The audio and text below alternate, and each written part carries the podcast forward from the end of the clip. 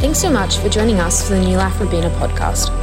New Life Church is one family, many churches, and we exist to simply see more people more like Jesus by planning and leading thriving local churches. You've joined us for Rhythms, a series exploring the essence of Christian life, asking, Who am I becoming?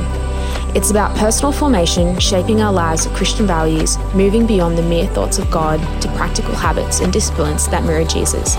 These are our rhythms. We pray this message is a blessing. Now, friends, my name is Ori. If I haven't had the opportunity to meet you, uh, it's a wonderful privilege to stand before you. I get to be one of the pastors here at New Life Church. Uh, welcome to you online as well. You guys usually see me popping up on camera, welcoming you to worship. They've let me out of the studio again. It's becoming a habit. Um, but it's a wonderful thing and I do enjoy it very much. So, welcome to you online. It's amazing that you're joining us from wherever it is that you're joining us. And we've got an amazing team who would love to chat with you and pray with you at any stage throughout the service. So, please feel welcome to do that.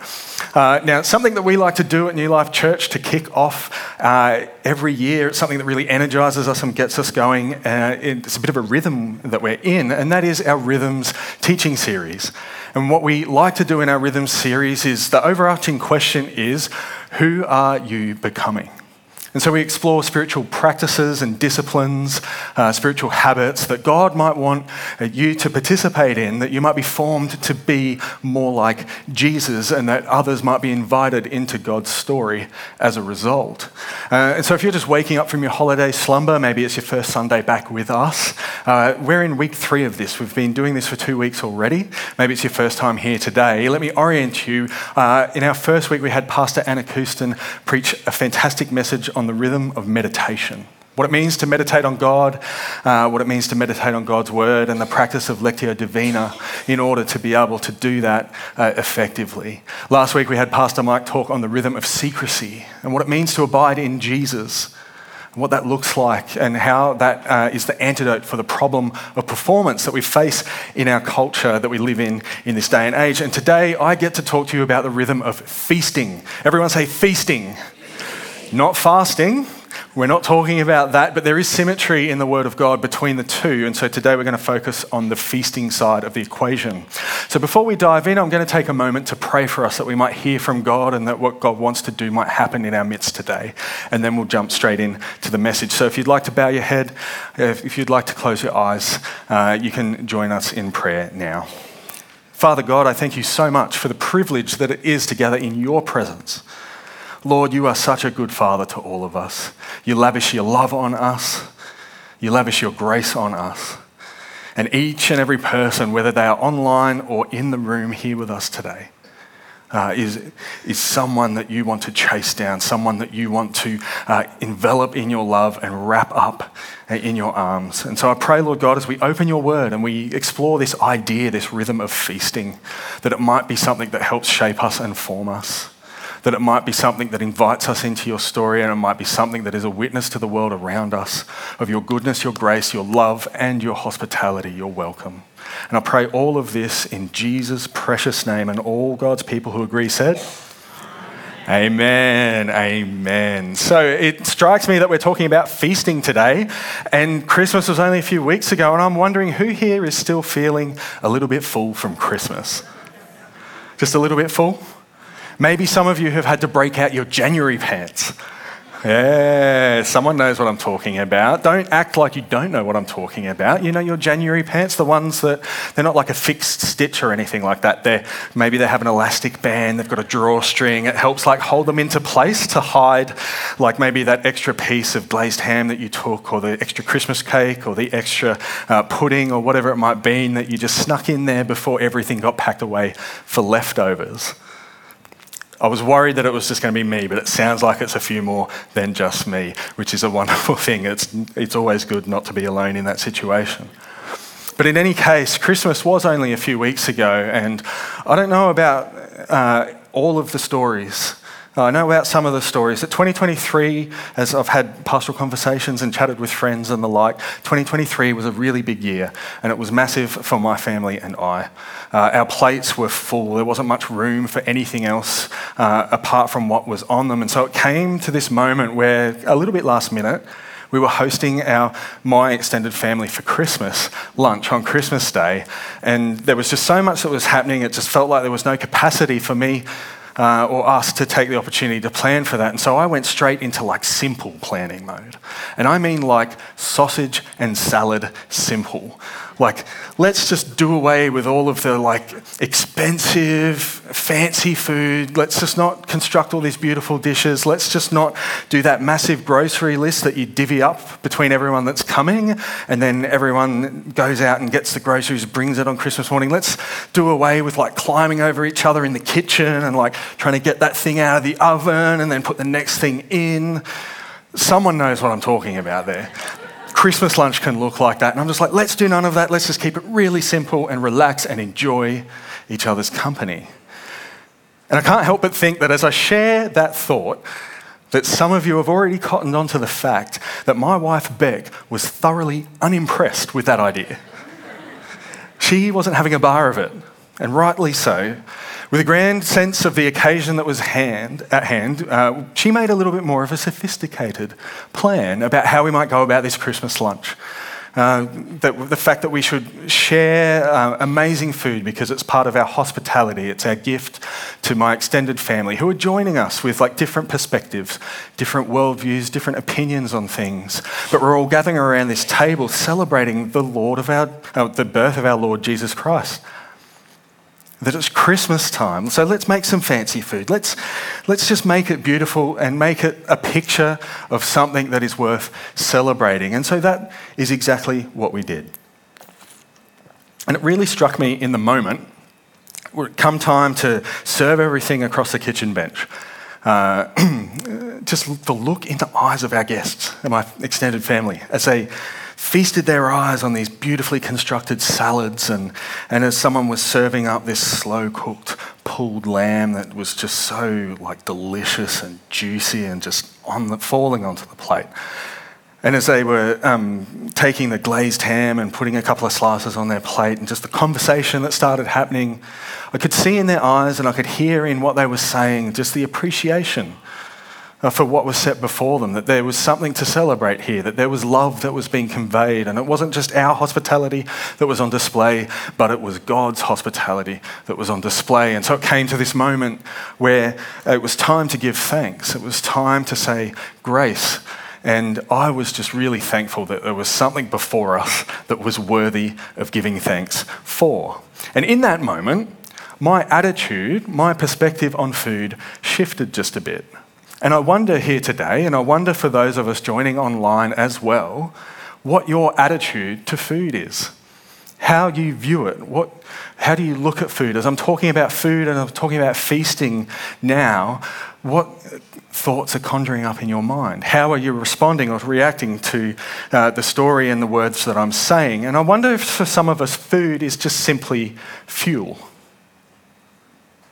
Maybe you are pounding the pavement, ready to set a personal best as you run in the Gold Coast Marathon later this year. Maybe you're hitting the gym and you're pushing weight and you've got some fitness goals and you want to become bigger or stronger or leaner or toner or whatever that looks like. Maybe you're even an elite athlete, or if you're like me, you're thoroughly semi professional at whatever sport that you do. Um, but food primarily is fuel. It's something that you want to ingest in your body so you can get the calories, so that you can burn the calories, so that you can achieve your goals. It simply just fuels whatever it is you're doing. Maybe that's not you. Maybe you're someone that sees food as a chore. Maybe as we're talking about food, you're like, man, I just, I just don't have time for this. I don't know what the process is. I, don't, I can't plan for meals. I don't know what all the nutritional values are. I know I need to eat healthy or do the right thing or whatever that looks like. But I just don't have the capacity to think about that. In fact, the moment that you do, you just think of how full your calendar is and how little time you have in order to engage in a meaningful and helpful way with food, and you just go.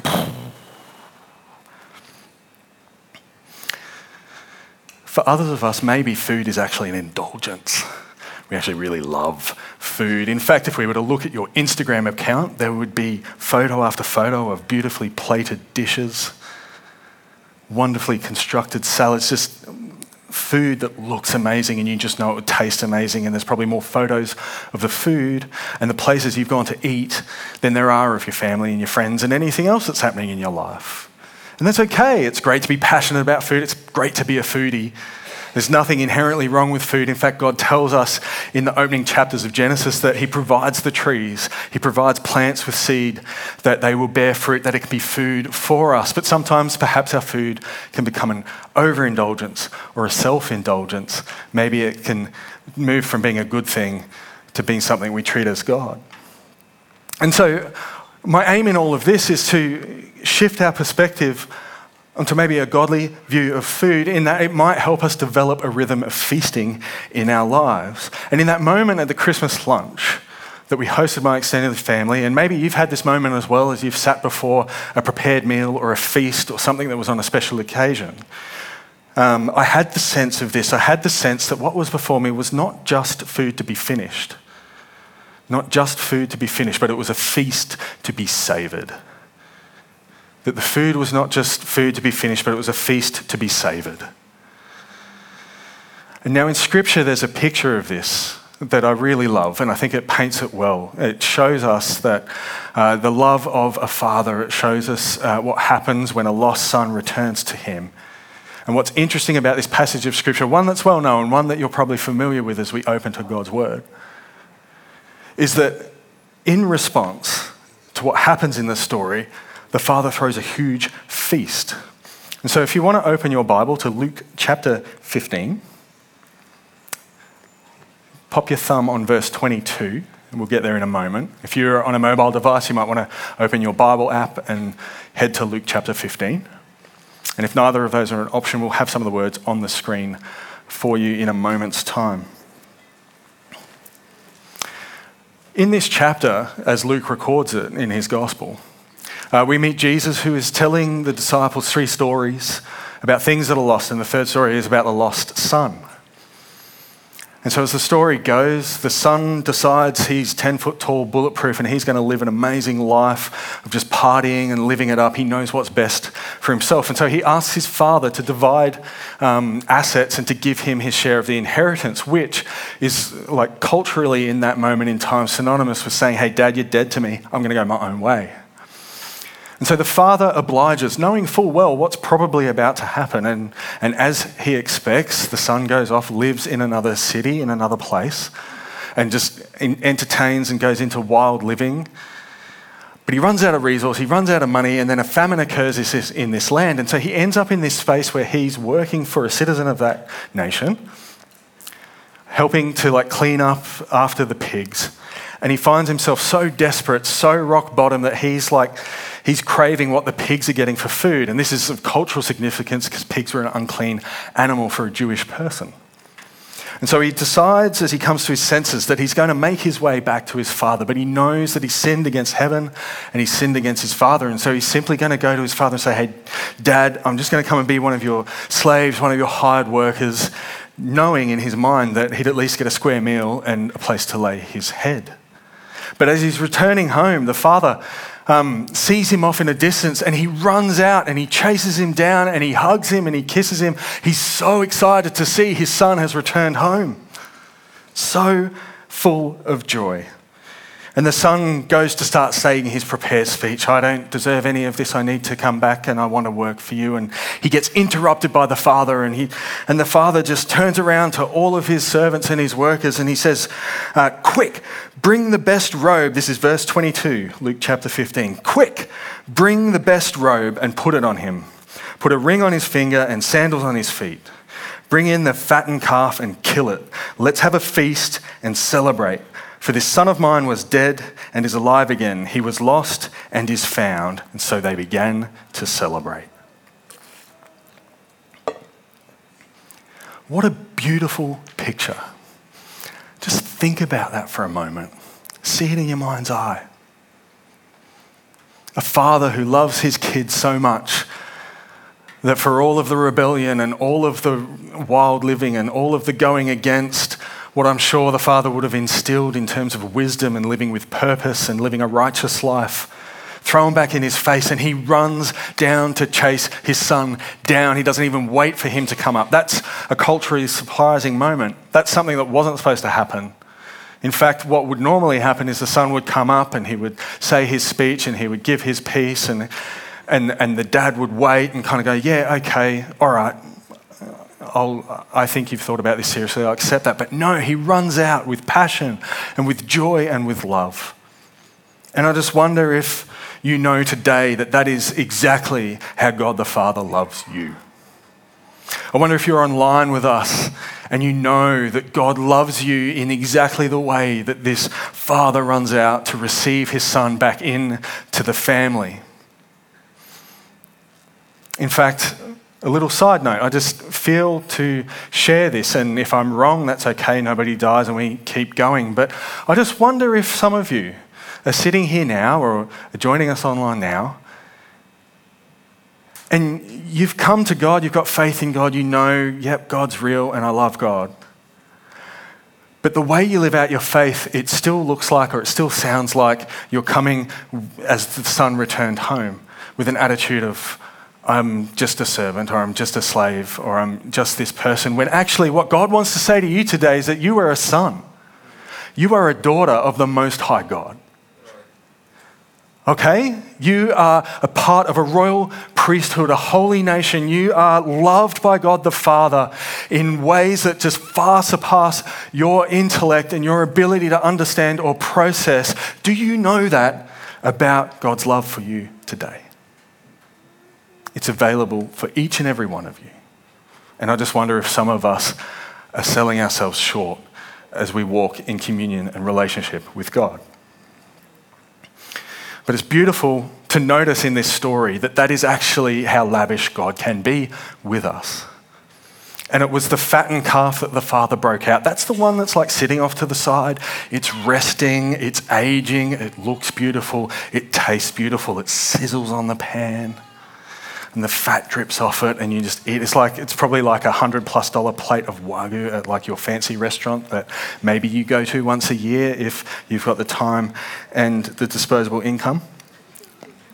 But in all of this, what I want you to see in this picture and just a simple idea. It's a simple statement. There's no fancy footwork here. But what I want you to see is that feasting, as God would understand it, as we would see it biblically in God's word, is simply this it's a regular communal celebration that reminds us of God's grace.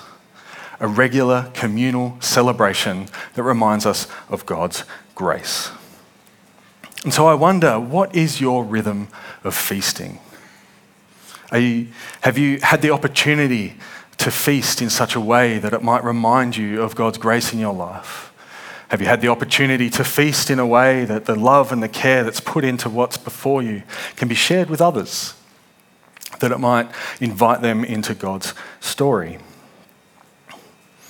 And I can't help but think that in this modern day and age, that something that would compete directly against that idea would be what our calendars look like.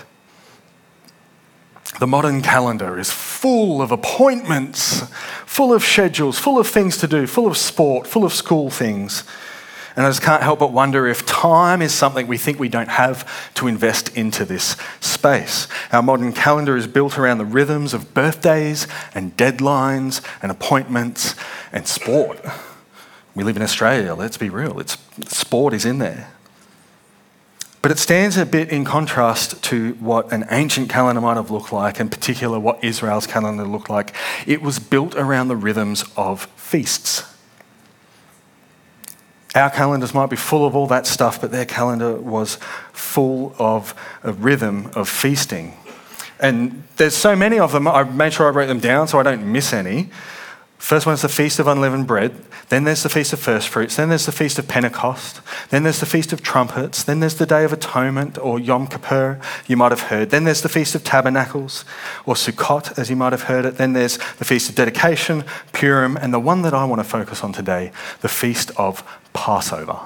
Has anyone heard of Passover? Yeah, most of us have. Years ago, I had the opportunity to uh, go and do some supply ministry up at another Uniting Church on the northern end of the Gold Coast. And uh, as it would come towards Good Friday and Easter Sunday, they would hold an additional worship service. And this worship service was called a Maundy Thursday service. And it was, funnily enough, in that season of life, it was the first time I'd heard of it. And it was uh, a really uh, interesting, wonderful experience to be a part of. Uh, and what I learned on that night that I did that, um, was a part of that service was that um, the Passover meal was a part of that celebration. And what was set before us um, was set out in a particular way, and it was a particular set of ingredients and included things like a roasted shank bone, which represented the Passover sacrifice. There was an egg present, which is um, about the circle of life. There was bitter herbs, which was to represent the bitterness of slavery. There was haroset, which is an apple like uh, mixture with wine nuts and apples, and that was to show or to represent the mortar that was used by the Jews in Egypt. And there was also pieces of matzah, a cracker like unleavened bread, that represented the bread the Israelites took with them when they fled Egypt. And so on. What's really interesting and what struck me about that in that moment, in, in that season of my life, was how symbolic what everything was that was on the plate, that it had some meaning, that it was pointing to something. I think in our modern setting, it's all about the food, isn't it? It's about how good it tastes, it's about how good it smells. And sometimes it doesn't go past just our experience of those things, of the taste, of the deliciousness of it, of how amazing it was to be in that moment. But in ancient times and in these practices and these rhythms of feasting, they actually point to something, they tell a story about God and His grace and His mercy and how God took His people through uh, a season of slavery and rescued them from it and redeemed them from it. And this meal is a reminder. The ingredients are important and they have their place, but they're not the hero. I'm sure if you go out for your brunch or your lunch uh, after our services today, um, or if you're fixing yourself lunch at home tomorrow, uh, after this afternoon, I mean, um, you might uh, if you were presented with bitter herbs. You might not even eat them. And if you did, you'd probably send your dish back to the chef in the kitchen. Say, hey, something's not right about that. But there's something about the fact that when it's in this feast of Passover, it's in this ceremonial feast, and you partake of it and you sit with the taste, there's an experience in that. There's something in that that helps you to remember and to pay honor to God for what He has done. And so I wonder how we can shift some of our eating in that direction, that we can develop a rhythm of feasting that pays honor to God, that points to God's story and helps invite others in. And what's really interesting about that Passover, uh, about the Passover and, uh, and where it sits in that uh, rhythm, is that it was actually Passover week uh, that was in front of uh, Jesus dying on the cross and being resurrected again. It was Passover week where Jesus had that meal known as the Last Supper with his disciples, and they gathered around the table. And he said, Take this cup and drink from it. Take of this bread, it's broken for you. Do this in remembrance of me. In fact, in that moment, what Jesus was demonstrating was that Jesus is our Passover.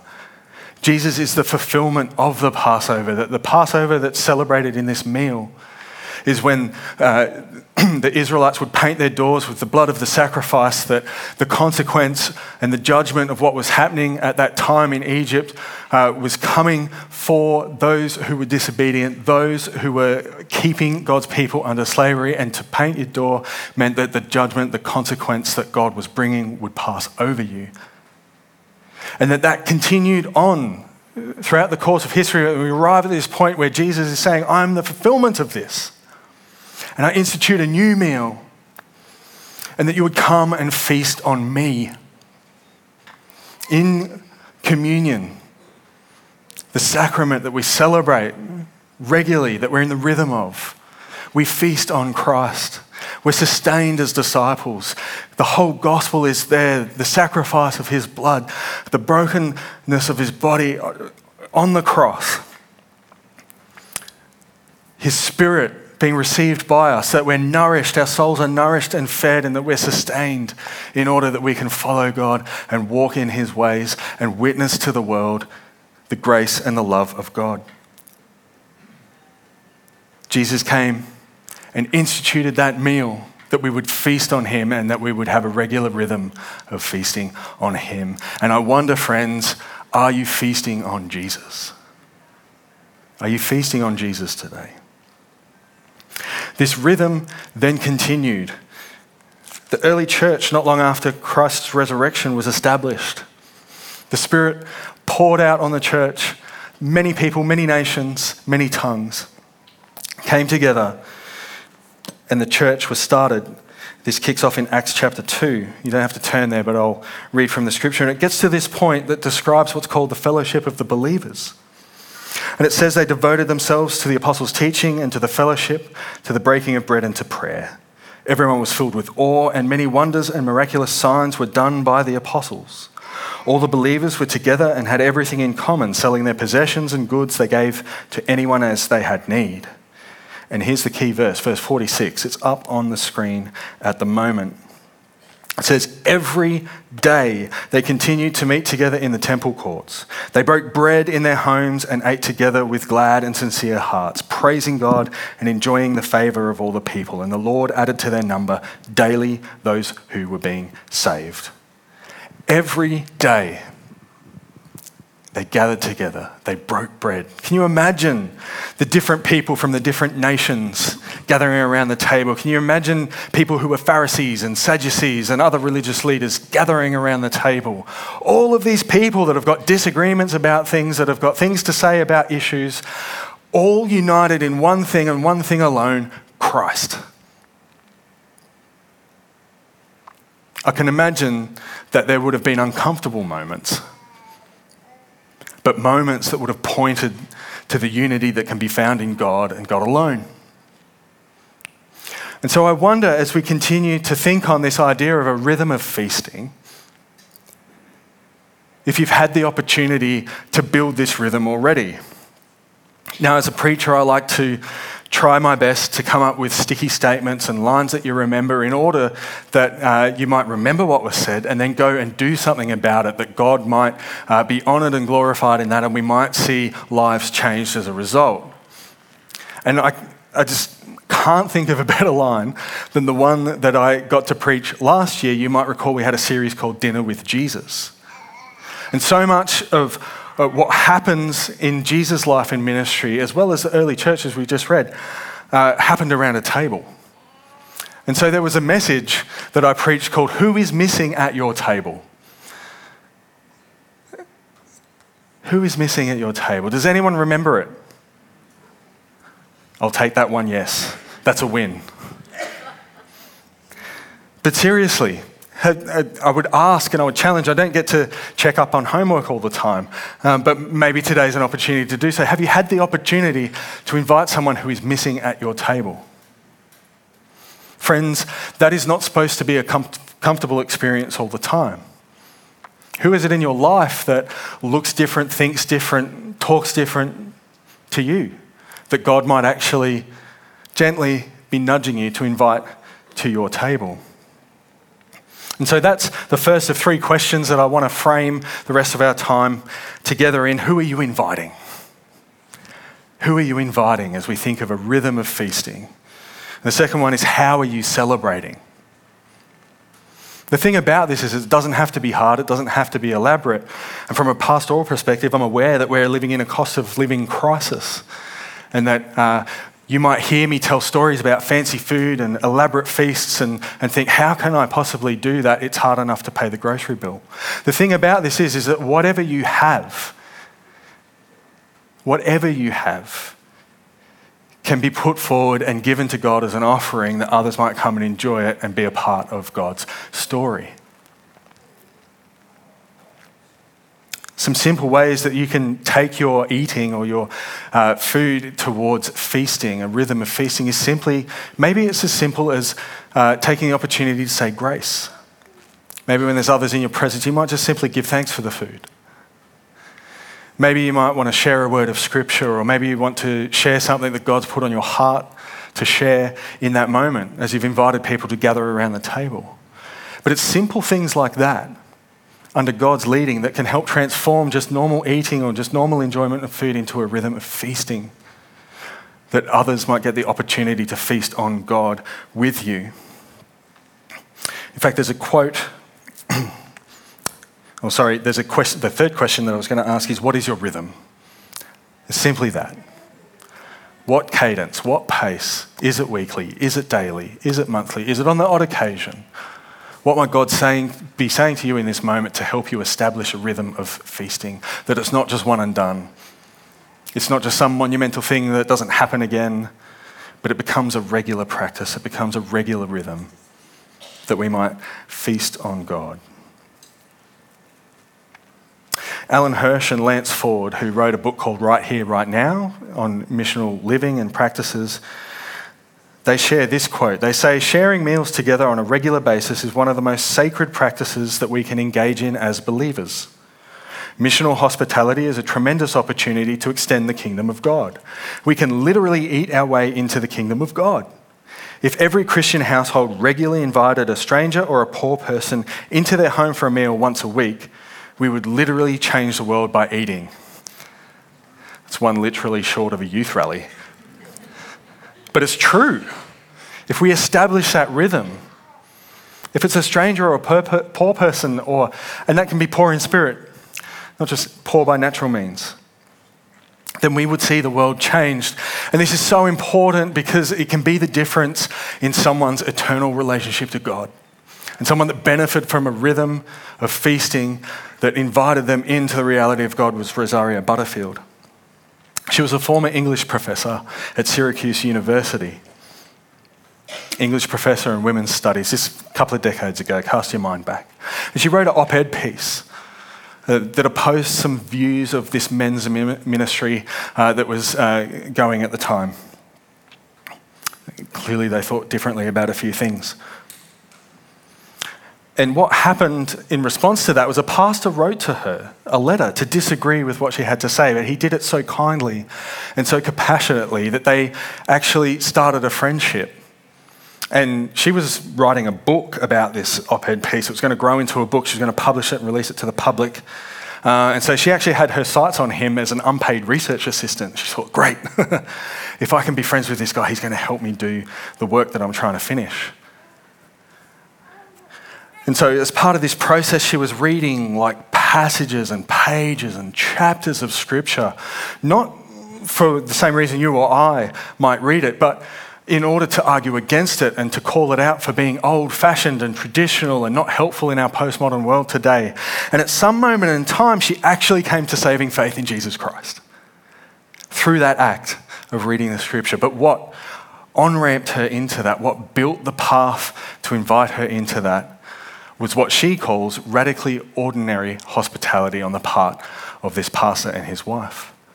See, in that whole season, which probably I think it spanned nearly two years, on such a regular basis, weekly at least, this pastor and his wife would have an open home, open table. Anyone who needs to come and have dinner, we're making so much of it, you're welcome to come in, fly in, whatever that looks like, come and enjoy a meal with us.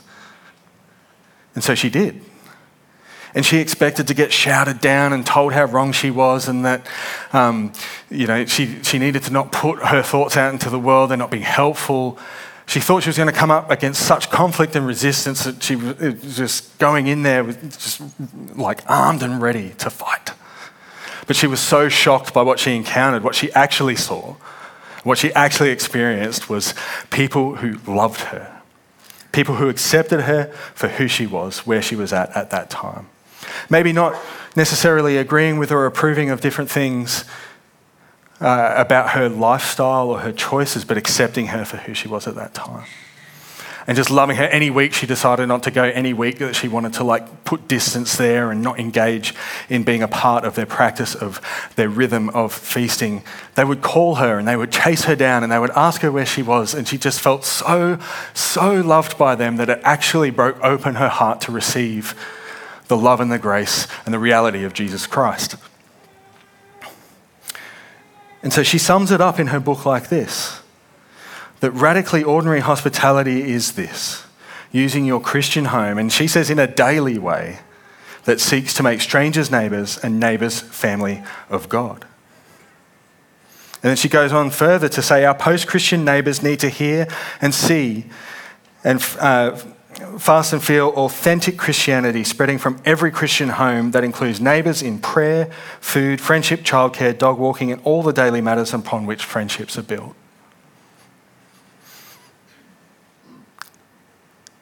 Friends, there's nothing more accessible for us to do. There's nothing more radically ordinary than to establish a rhythm of feasting in our lives. It can be as simple as changing a meal to have others around the table. It can be as simple as changing a birthday to share a passage of scripture or something that might point to the love and the reality of God. It might be something as simple as having coffee around the table. And through sharing that and through the practice of gathering people together, there might be opportunities for conversations. There might be opportunities to share a thought. There might be opportunities to correct some thinking in order that God is made real and present and that others are invited into the story. So it's as simple as that, friends. Invite three people, oh, invite three people, invite people to your table. It can be three people, it can be more. Turn some of your eating into feasting and develop a rhythm of feasting that points to the reality of God and invites others into God's story. Friends, develop a rhythm of feasting in your life. Now, as we come into a time of response, there's something I left off the story in Luke chapter 15. That lost brother was a younger brother.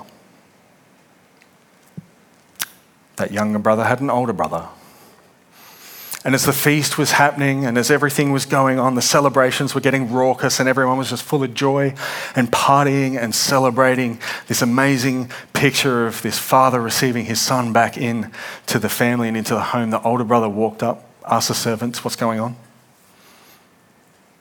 What's happening here? Why is this happening? And then he asks for his father so he can speak to his father and he says to him, as the scripture describes to us, um, as the father was pleading for him to come in and to partake in the festivities. His father, um, he said to his father, Look, all of these years I've been slaving for you and never disobeyed your orders, yet you never gave me even a young goat so I could celebrate with my friends. But when this son of yours, who has squandered your property with prostitutes, comes home, you kill the fattened calf for him. Whoa. The older brother,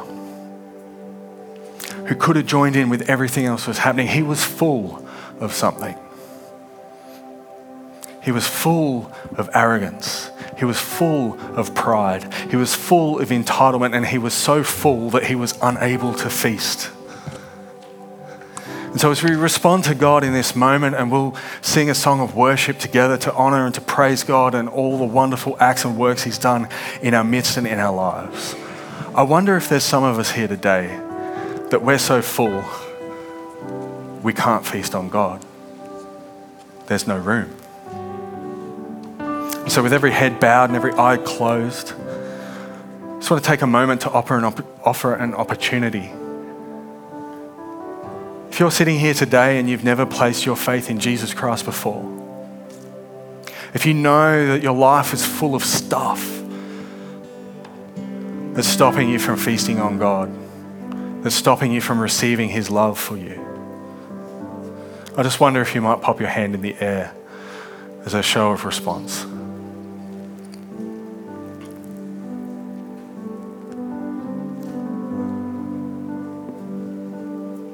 Is that you today? Thank you, Jesus. Thanks again for listening to the New Life podcast. If that stirred something within you or you would like prayer, you can head to church.nu forward slash prayer or contact us through our Instagram or Facebook page. We pray you have a great week. Be blessed.